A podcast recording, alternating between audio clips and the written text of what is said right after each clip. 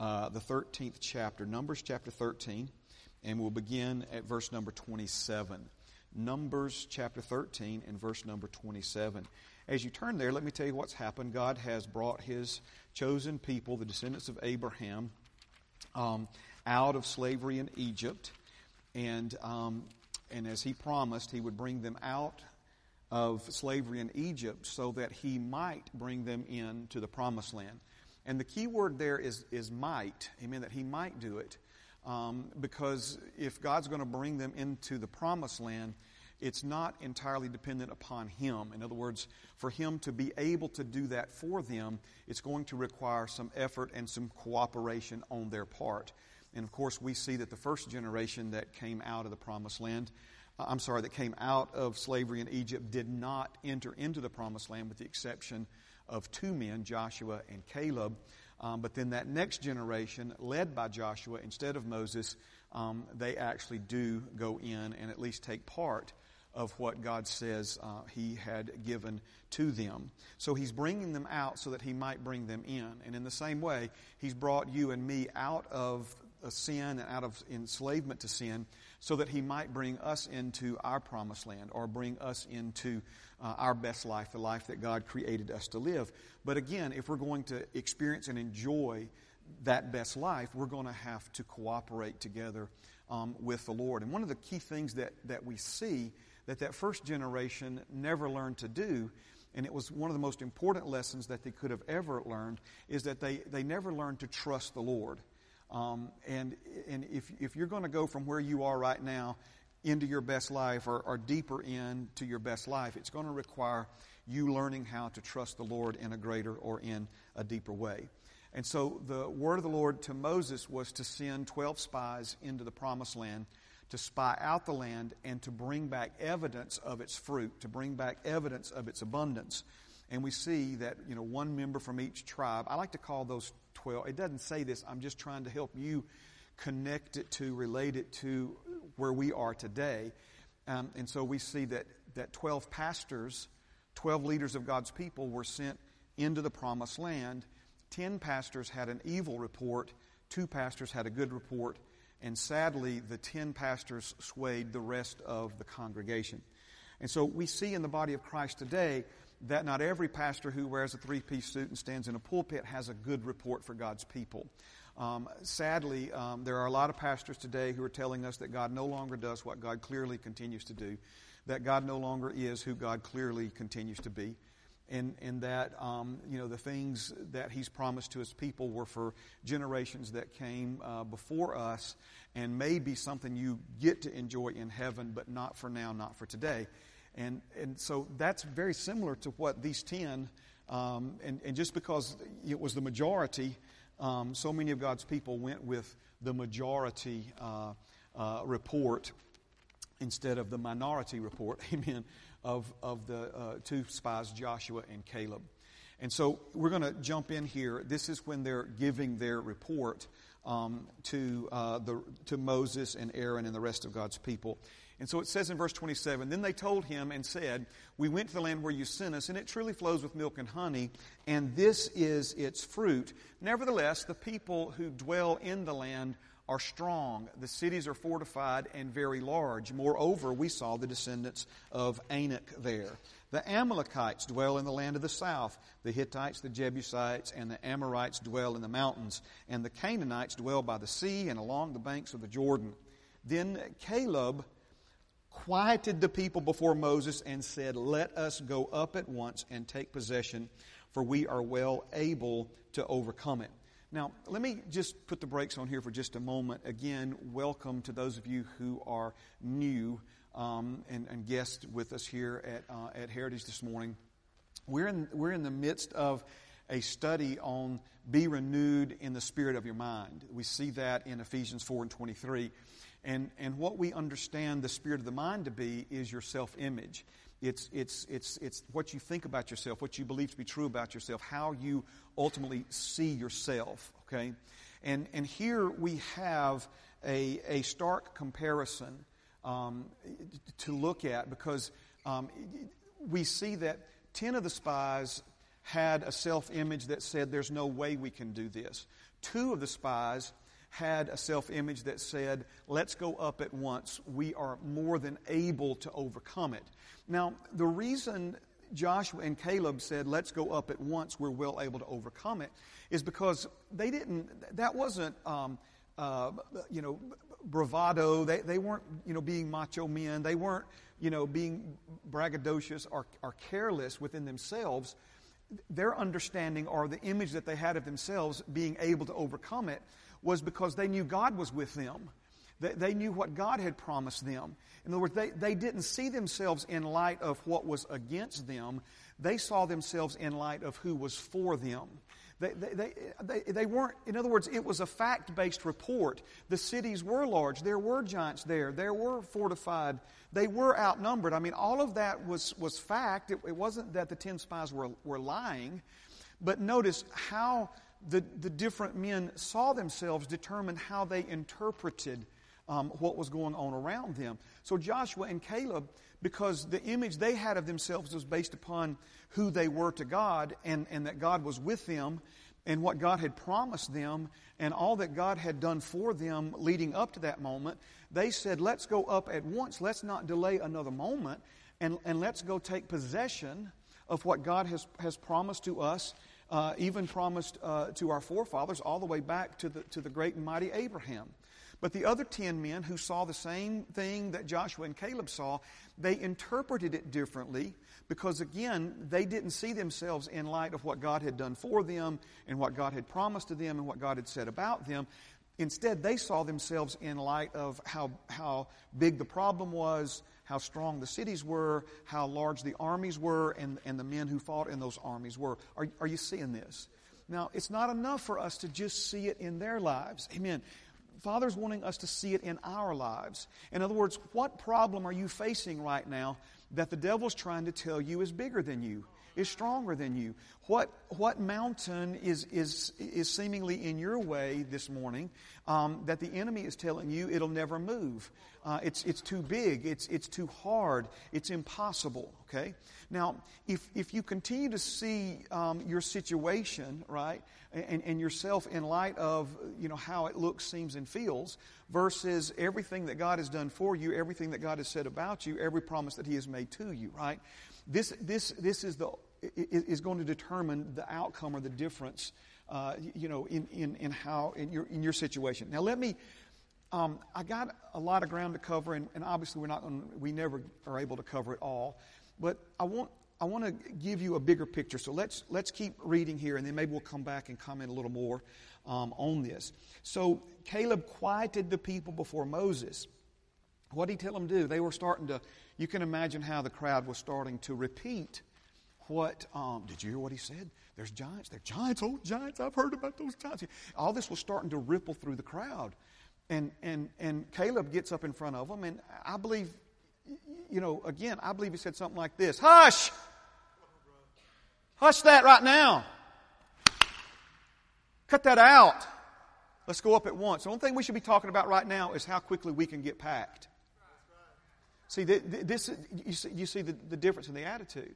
So he quieted the people. It sounds like, you know, maybe he's like, shh. No, I don't, I don't believe it was shh. I believe this man had some boldness and some, and some passion in him. And he tries to, again, inspire the people. Notice now, 10 pastors discouraging the people. We got two pastors now who are trying to encourage the people. Yes, we can do this. In other words, discourage means to dis the courage, right? encourage means to, to ex- excite and motivate and, and, and, and build them up. And so uh, Caleb is trying to encourage the people. Let's go up at once and take the possession, for we'll, we are well able to overcome it. But the men who had gone up with him said, We are not able to go up against the people, for they are stronger than we.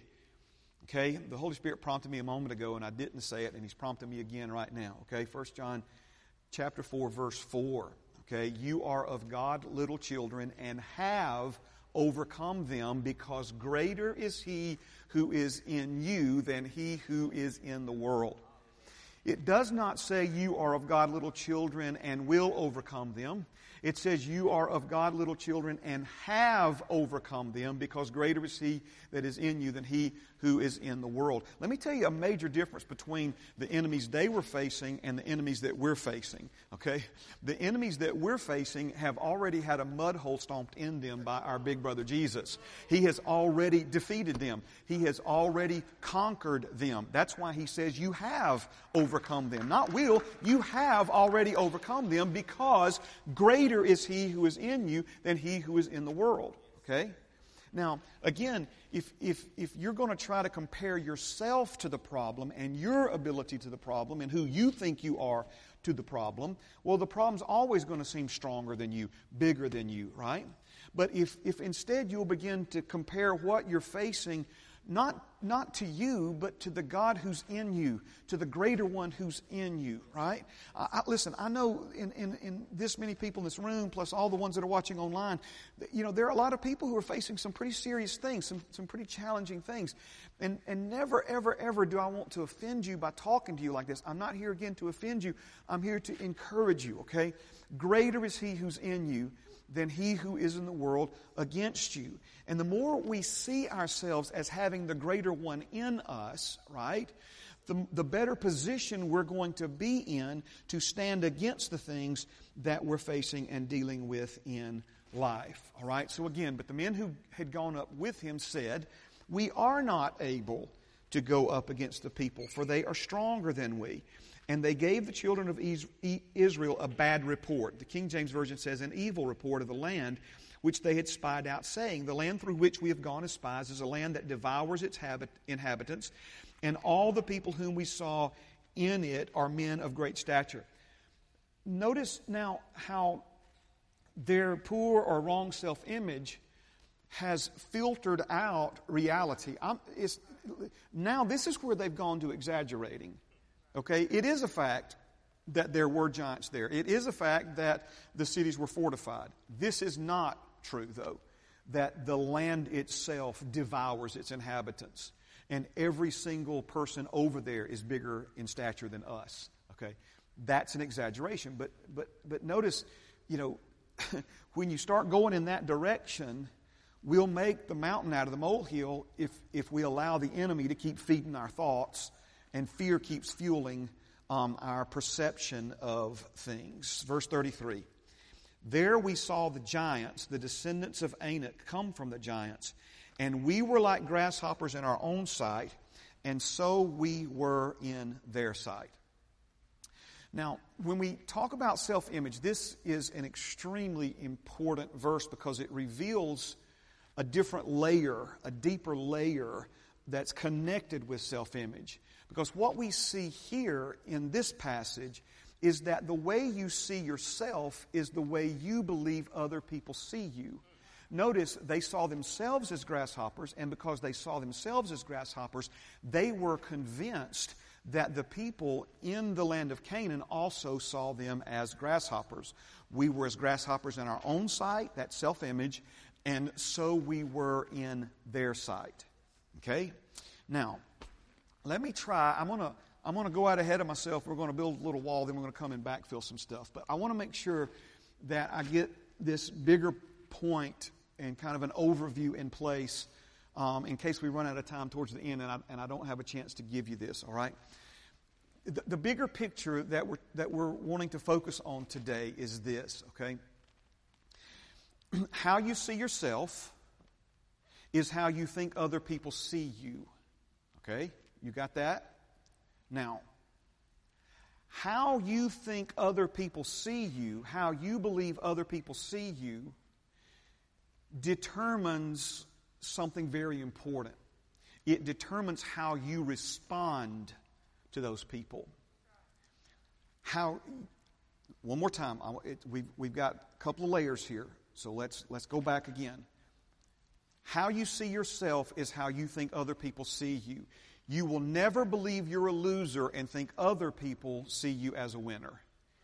If you see yourself as a loser, you think other people see you as a loser, even if they don't see you as a loser. And this is why we try to present or project to them uh, an image contrary to what we believe to be true about ourselves because we don't want them thinking we're losers and grasshoppers.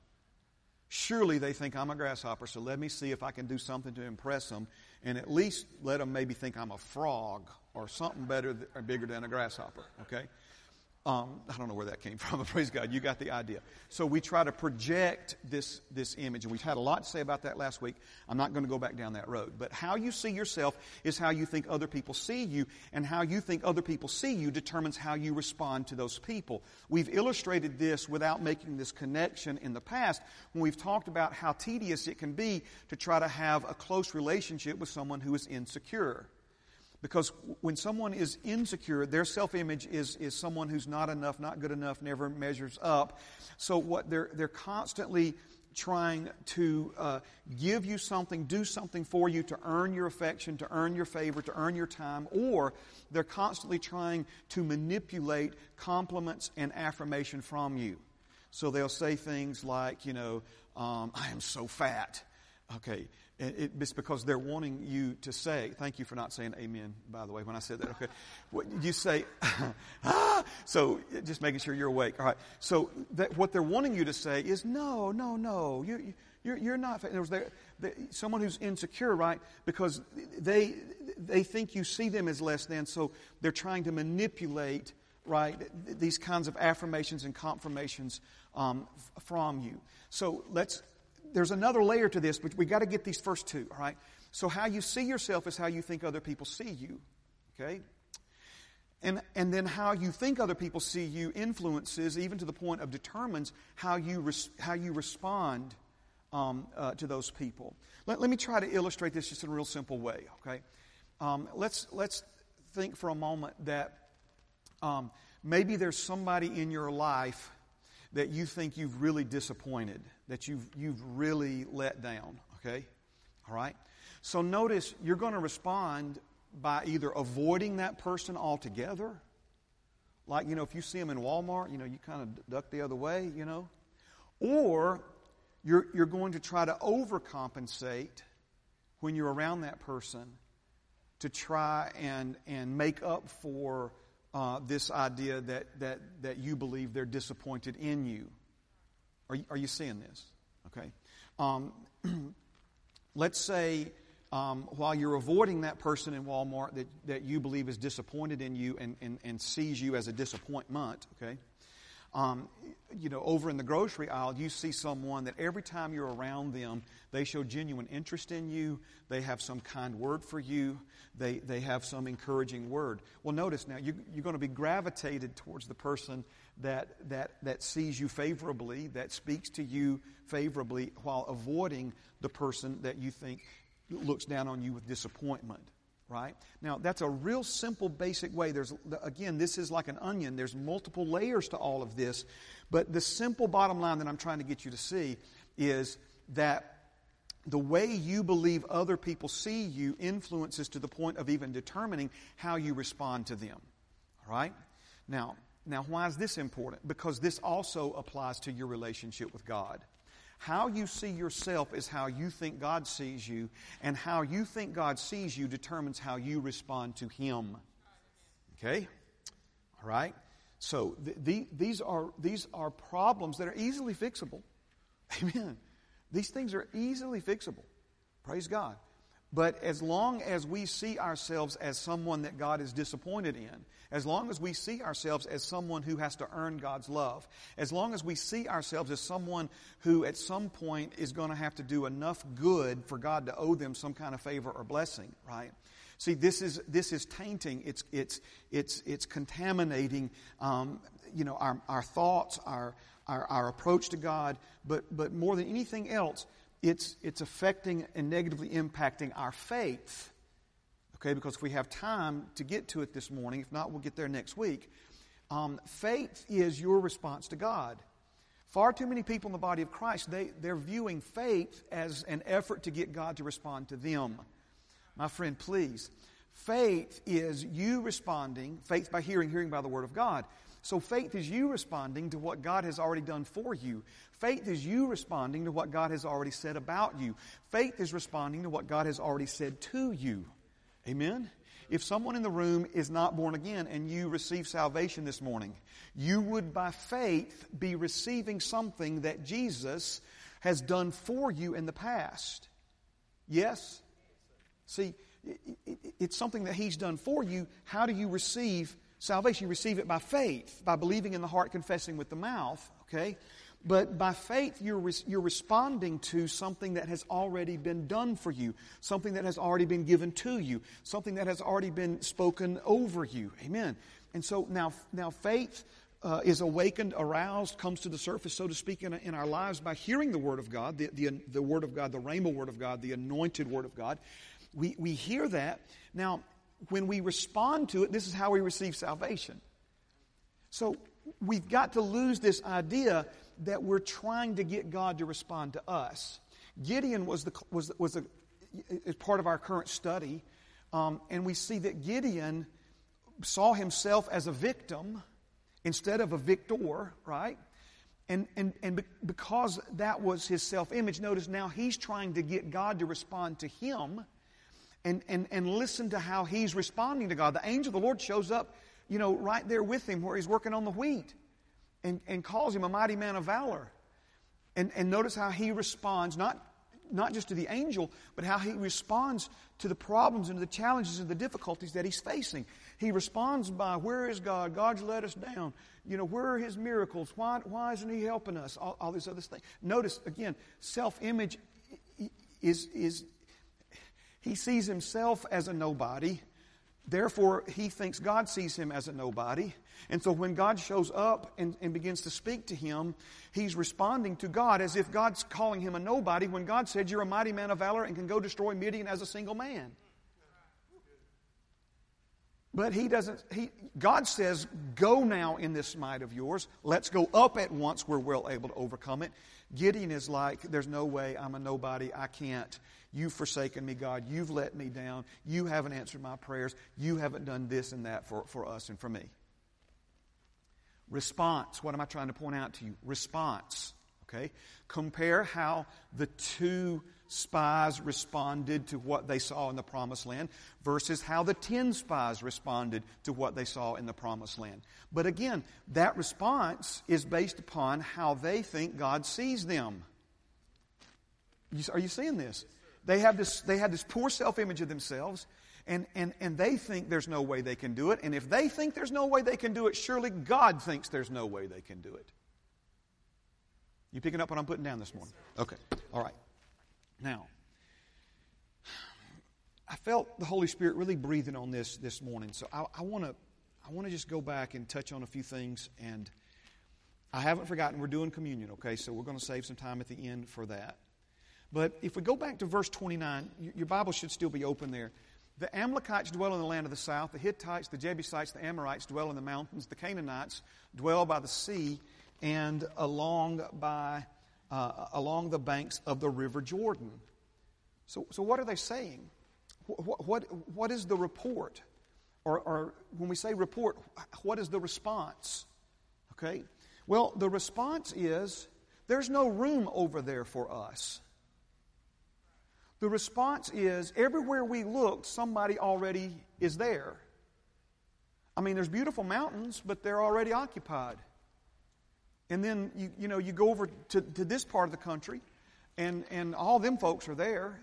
And so we thought, well, you know, I've always wanted to live on the beach. And so, uh, but, you know, lo and behold, they've already populated all that by the beach. And so, well, you know, next best thing to the beach is the river. And, but people are already living on the river too. So, what are they saying? They're saying, we don't fit in over there. There's no, there's no place for us. And these folks are not going to make room for us. And so, we would be foolish to try to go over there because somebody got there before us. Somebody else has taken our place. Somebody else has already gotten what God said was ours. And so there's no reason for us to go because there's nowhere over there that we belong. Here's the real problem with that, though God didn't tell them to go fit in, He told them to go take over. Now, I want you to understand something about your new birth. Your new birth took you out of darkness and relocated you into light. Ephesians 5 8 says, You were once darkness, but now you are light in the Lord. Not just were in darkness, you were darkness, but you're not darkness anymore. You've now been made light because you've been born of the light. You've been born a second time of an incorruptible seed. You have been made light. He made you light. Adam's corrupted seed made you darkness, but you are not darkness anymore if you've been born again. You are now light in the Lord. Amen. And the Bible makes it very clear light and darkness do not get along. The day you became a born again man or woman, you became a different being than the beings that exist in this world who have not yet been born again. And the only way you will ever feel like you fit in with them is if you compromise to get them to accept you. But even when you compromise, because I've done it and I'm sure at least somebody else in this room has done it, even when you compromise to fit in with them, you still don't belong. We are in this world, we are not of this world. We are citizens of the kingdom of heaven and we are ambassadors representing our Father and His kingdom in this world. We are in this world on assignment. We are not here to be like this world. We are here to change this world. We are not here to be accepted by this world. We have already been accepted by the creator of this world and the creator of this world who has accepted you and me into the beloved, into His family, made us one with Him. We now represent Him in this created realm and my friend, my brother, my sister, you're gonna stick out like a sore thumb if you're doing it right, and you may even stick out like a sore thumb if you're doing it right amongst your own family.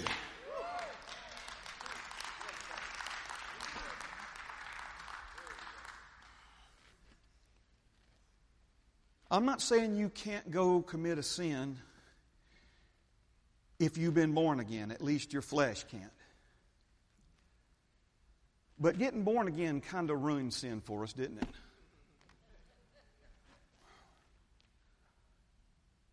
Because we go and we sin and we're miserable. Because it ain't you anymore. You try to go back in there and have fellowship with the darkness when God made you light. It don't work. There's no fellowship there. Amen? You see, the wrong self image will cause you to try to coexist and get along with things you should be eradicating from your life. He didn't tell you to come to terms with your addiction. Are you, are you, see, that's what the world tells you to do. Well, you just need to get used to it. You just need to learn how to live with it. You just need to learn how to get along with it. No. You need to learn how to eliminate it. God didn't tell them to tolerate the Midianites, He told them to eliminate the Midianites. Now, if that sounds cruel to you, you have to understand what God told Abraham 430 plus years before this. He said, I'm going to give you this land, but not now. He said, Because the inhabitants of the land, he said, their iniquity is not yet fulfilled. In other words, God had a line and they hadn't crossed it yet. But God said, There's coming a day when they're going to sacrifice enough children and they're going to, all the debauchery and wickedness and evil that those people were practicing, God said, There's, there's going to come a day when, when I'm going to be through with them. And when I'm through with them, Abraham, all of your descendants, I'm going to give them this land, but not now.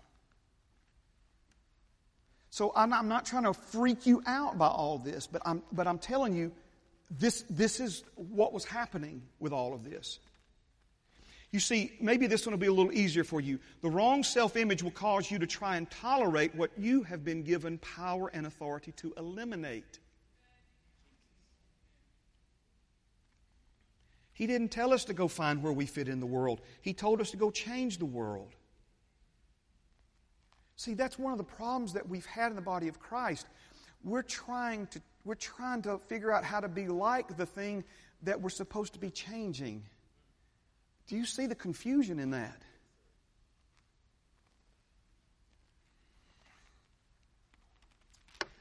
Thank you, Jesus. Hallelujah. Let me let's go to Joshua. Praise God. Man, I got I got I got some good stuff to give you. I just don't have the time to give it all to you right now. Okay? Now, remember, the giants made them feel small, made them feel helpless, and made victory and overcoming seem impossible. But we don't walk by and live by the way things look, seem, and feel. And so, again, notice the self image feedback loop here. I feel like a grasshopper. I am a grasshopper.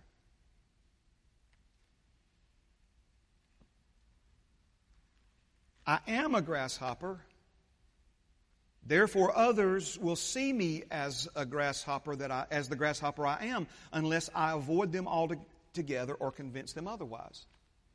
This is the silly game most people on planet Earth are playing. Now, let's go to Joshua chapter 2. We gotta, we gotta land this plane so we can do communion together. Amen. Are you getting anything out of this this morning? Quit looking for where you fit in in this world and let the Holy Spirit show you where you fit in the body of Christ. Quit putting on airs and start putting on Christ. Amen. If you will let Him show you where you fit in in the body of Christ, then our dependence upon feeling like we fit in and belong to the world, right? Fitting in in the world versus fitting in with God, my friend, there's no comparison. But until we know where we fit in the body of Christ, we will constantly be trying to, to satisfy that longing to belong by seeking it out in the world system. All right, now remember, we're grasshoppers. We, we can't. They're stronger than us. They're bigger than us. Their cities are fortified. Their armies are larger. They got tanks and howitzers, and, you know, we got rocks and slingshots, and we're nobodies, and they're everybody's, and blah. That was all they said, right? Okay, now, fast forward 40 years. Joshua chapter 2, verse 8. Guess what? We've got more spies now. Next generation of spies. They've returned to the land and they've been spotted, and now there's a manhunt, there's a posse. And so they go to a lady's house named Rahab.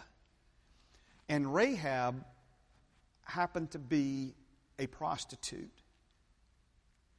And we see that she hid them and then negotiated um, uh, protection for her and her family for the day when the armies of Israel actually came to take what God said was theirs. Now, listen to what she says here. Now, before they lay down, she, she hid them, and remember, she put some flax bundles and stuff over them. She hid them in, in her home. Now, before they lay down, she came up to them on the roof and said to the men, Listen to what? Listen to this now. I know that the Lord has given you the land, that the terror of you has fallen on us, and that all the inhabitants of the land are faint hearted because of you. For we have heard how the Lord dried up the water of the Red Sea for you when you came out of Egypt, and what you did to the two kings of the Amorites who were on the other side of the Jordan, Sihon and Og, whom you utterly destroyed. And as soon as we heard these things, our hearts melted. Neither did there remain any more courage in anyone because of you. For the Lord your God is in heaven above and on earth beneath.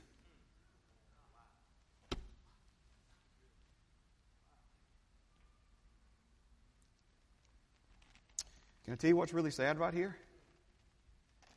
is their enemies had more faith in their God than they did. They're thinking their enemies see them as grasshoppers because they saw themselves as grasshoppers.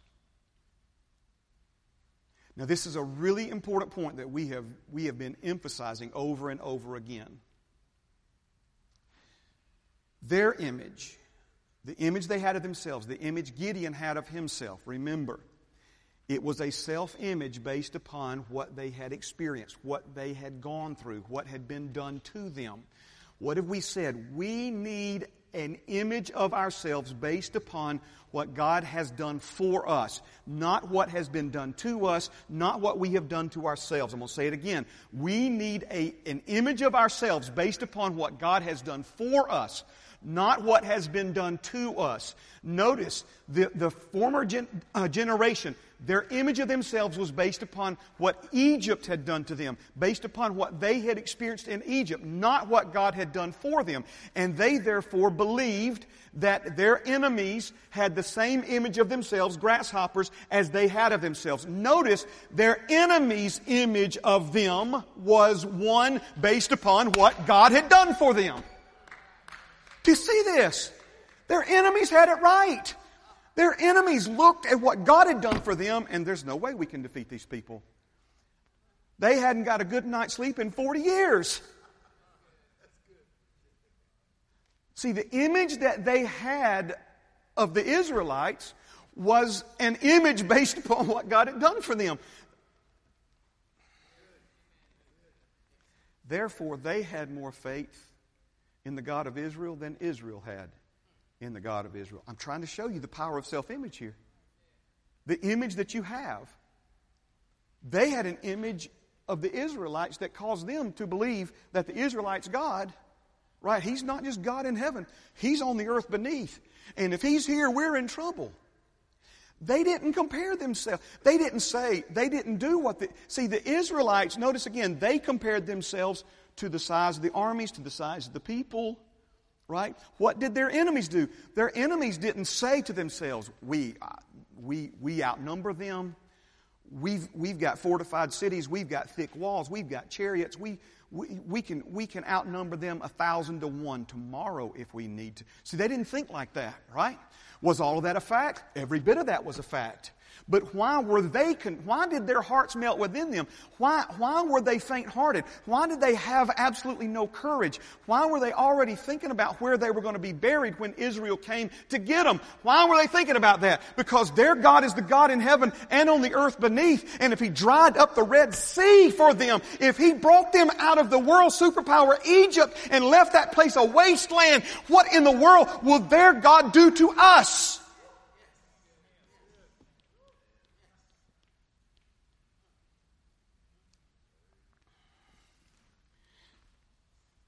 You ever thought about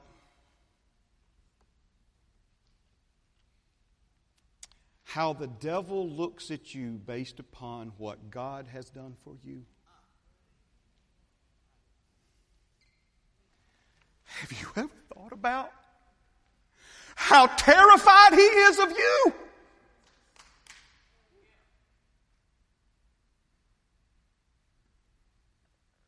All the things that we've done to shame and degrade ourselves, turned our back on Him, waved the middle finger of our lives in His face, and He died for us anyway?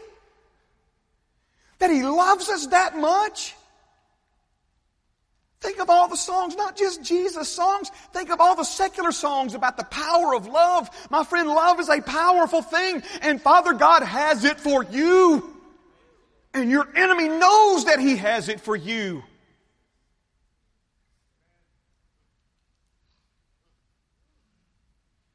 See, we got this idea that the devil's like all that in a bag of chips. Listen to me, please. Listen to me, please. The only hope he has of containing you is, is keeping you from ever seeing yourself in light of what your Heavenly Father has made you, what He's done for you, what He's said about you, what He said to you, and what He's given you. The devil's only hope of containing you and me is that we continue to see ourselves as the person we were instead of the person we became the day we became a new creation in Christ Jesus. Because not only is his reign of terror in your life over the day you know the truth about who you are in Christ Jesus, not only is, is his reign of terror over in your life, it's over in the lives of all the men and women that God put you on this earth to influence. The Lord said something very powerful to me it, it, it, has, it, it has and is changing my life. He pointed out how I have, I have allowed people who have rejected me over the years to influence the way I see myself. And his word to me was very simple. He said, Do not ever again let people who reject you keep you from reaching the people who want you and need you.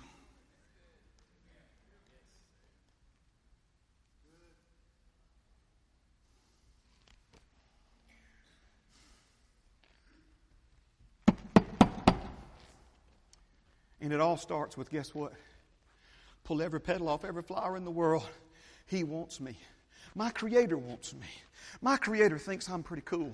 My Creator likes me. He, he, he loves me. He, he don't just love me, He likes me. He likes the way He made me. He, he, likes, he likes the way I, I talk and, and the way I look. Amen. Are you understand what I'm saying? He likes the shape of my index finger, and the index finger is kind of different from my other fingers, but He made it that way, and He likes it that way. They asked Oliver the other day, they said, You want to be tall like Dad? He said, Yeah, yeah, yeah, yeah. He said, You want to be tall like Uncle John Mark? Yeah, tall like John Mark. You want to be tall like Granddaddy? No, too tall. Amen. Come on now.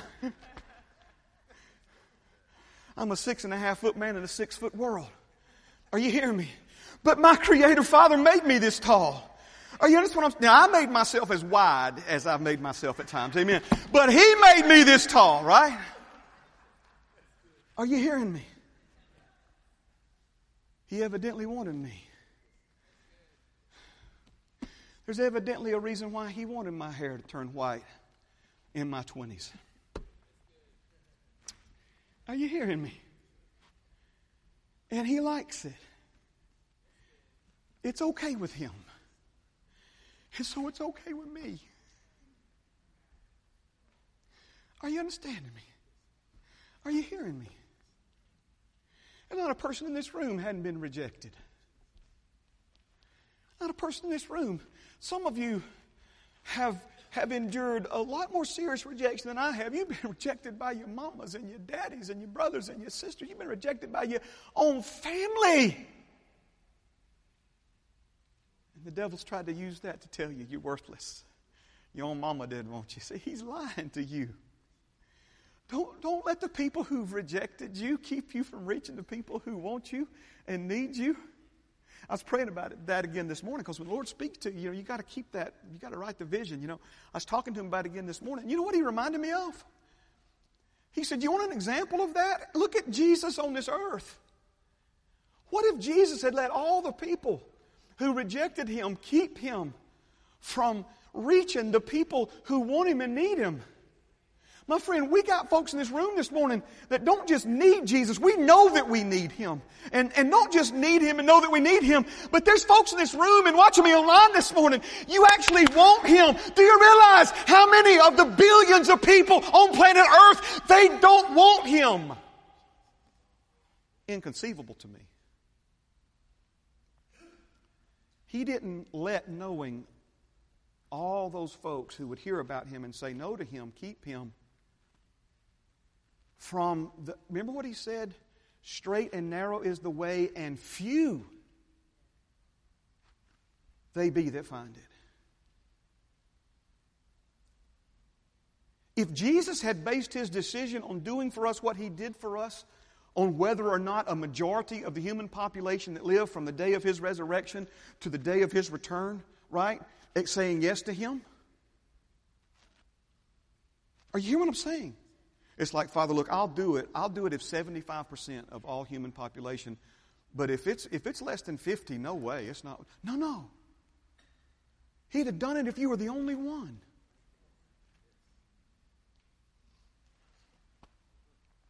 Singers, musicians, I, amen. Come on, praise God.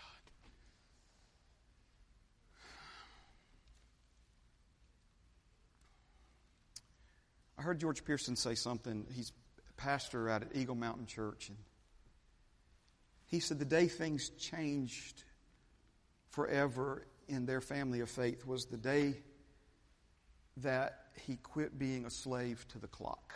And man, that, that touched me. Amen. Amen. I'm not, I'm not trying to offend you or scare you. Amen. I'm just saying, we, we got some important business to take care of while we're together. And, amen. I used to say it kind of joking around, but it's okay. I, am not being a smart when I say, if you get through before we do, then you, no, nobody's going to think bad of you. Amen. So, praise God. I mean, some folks have to go to work and stuff. I got that. And that's not a shot. I'm not taking a shot at you. I'm just saying, we're dealing with some important stuff right now. And I refuse to feel rushed about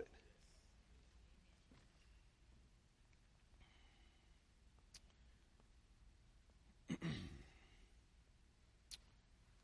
so we need a self image based upon the truth of what has been done for us instead of what has been done to us. So here is, here is what the Lord gave me, and actually I, I added a couple of sentences to it. And so this, this may continue to develop that way. All right?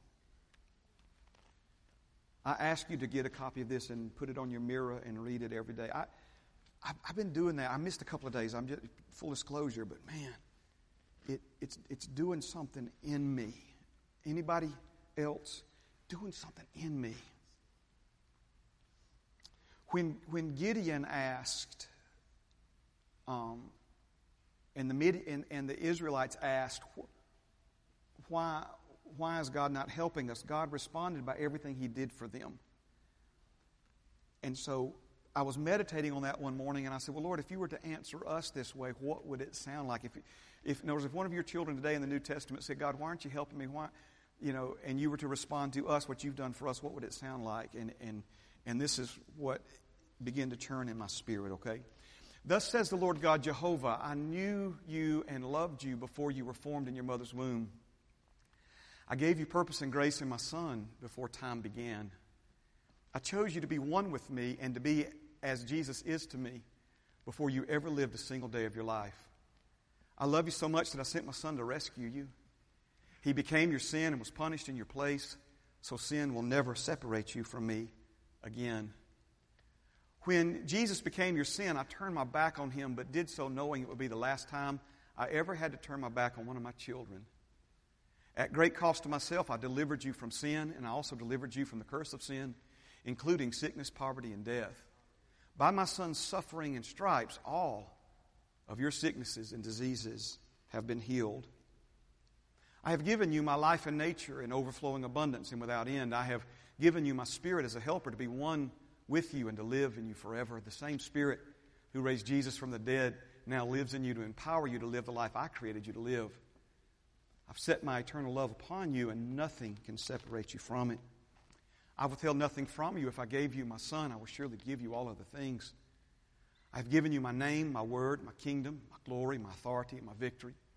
I've made you righteous and I've made you free, and I've made you wise and I've made you strong, and I've made you prosperous. Jesus became accursed for you so the blessing of Abraham could forever encompass your life. I've seated you together beside me with Jesus in the heavenly places far above any demonic threat to your destiny. My thoughts towards you are only precious. I sing new songs of my love for you over you while you sleep at night. I keep track of how many hairs are upon your head at any given moment throughout your day. You are the apple of my eye and the object of my affections. My love for you is without measure and without end. I have given you all things that pertain to life and godliness. I've blessed you with every spiritual blessing, and I've prepared things for those who love me that go beyond your wildest imaginations. Come on now. Amen. Amen. Amen.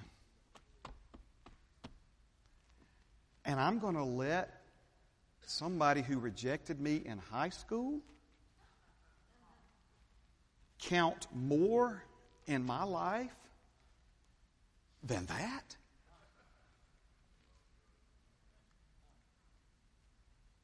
Are you following me?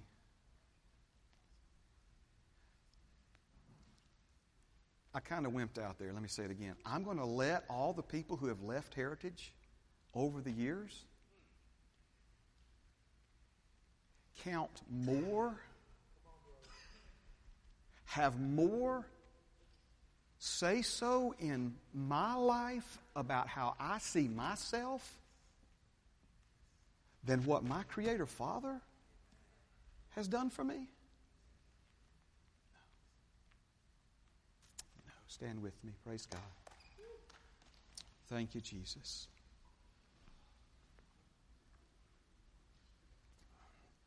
Thank you, Jesus. Thank you, Jesus. Amen. Amen. Before we do communion, I, I want to pray over you. Praise God. Father, I thank you for what you are showing us and what you're teaching us, Lord.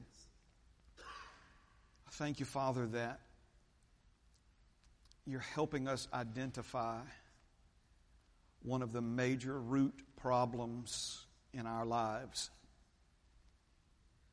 And in the process, Lord, you are not only showing us what the problem is, you're showing us what the solutions are that you have provided for us.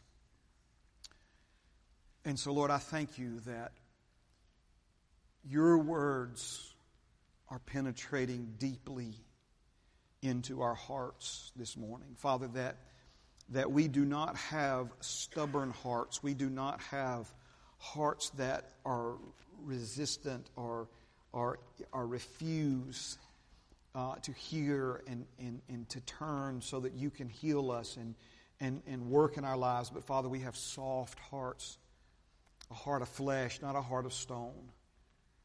Lord, that, that your word and your Holy Spirit can easily shape and form and, and renew and recondition, Lord.